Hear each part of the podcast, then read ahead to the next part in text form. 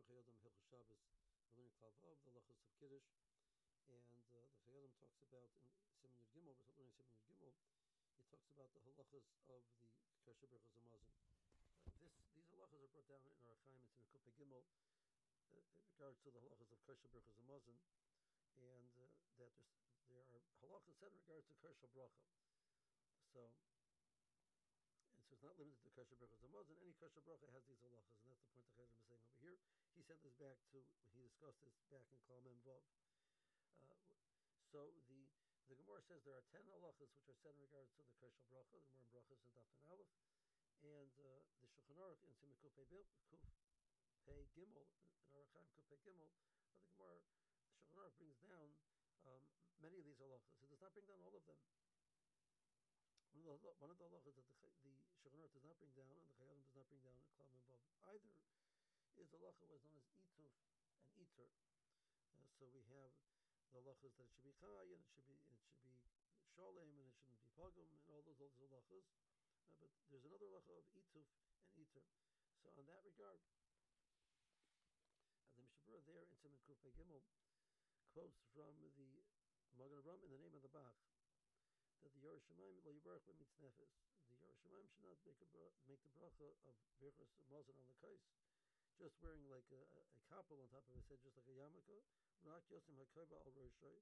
It should be put on a, regular hat. Some are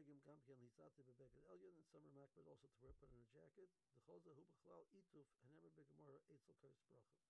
these are part of the explanations of what the word ituf means in the Gemara. The Gemara says that one has to do ituf at the time of Kosh Bracha, uh, which would be applied to Kosh Shabracha Zamaz and also applied to Kiddush. One has to do Ituf.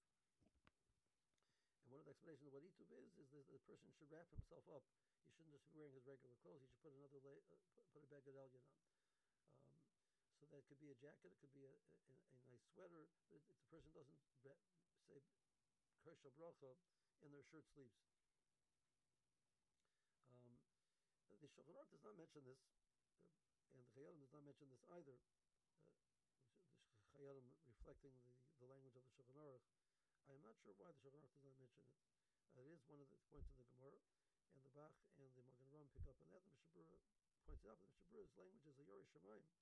Be makbid on this. For whatever reason, it's not. It doesn't have the same level of chumrah as other points of the of the Gemara.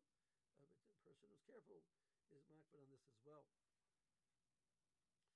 Uh, the and he says, "V'chinoigu kayom v'yisrael case base berachos amozon shemsimim makova al rashayin afilu kushim uvarach b'yachid b'loik b'likos."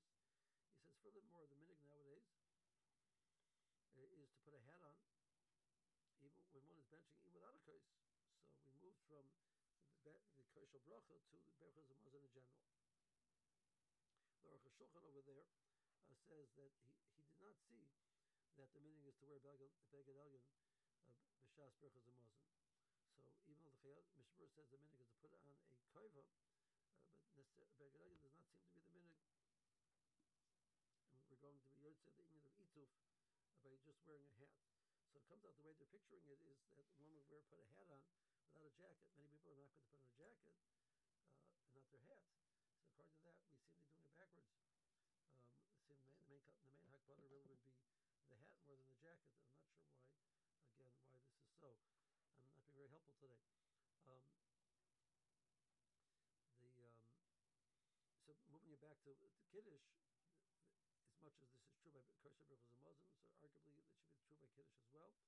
Uh, that one should be makbid and Kiddush to, to, wear a hat and jacket uh, to be mekayim the halachas of ituf the more said by Kosher Bracha. And interestingly enough, uh, the Chayyim does not mention that. Okay, uh, the the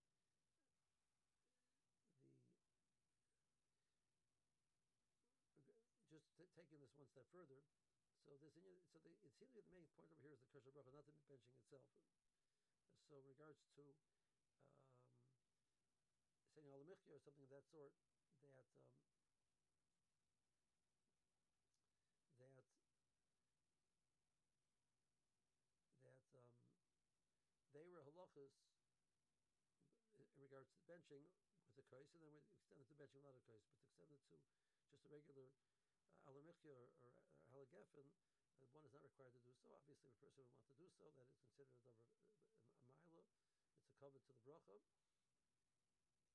Um, so, um, but the person is not required to do so by, by a alamikia or an alagafin of that sort.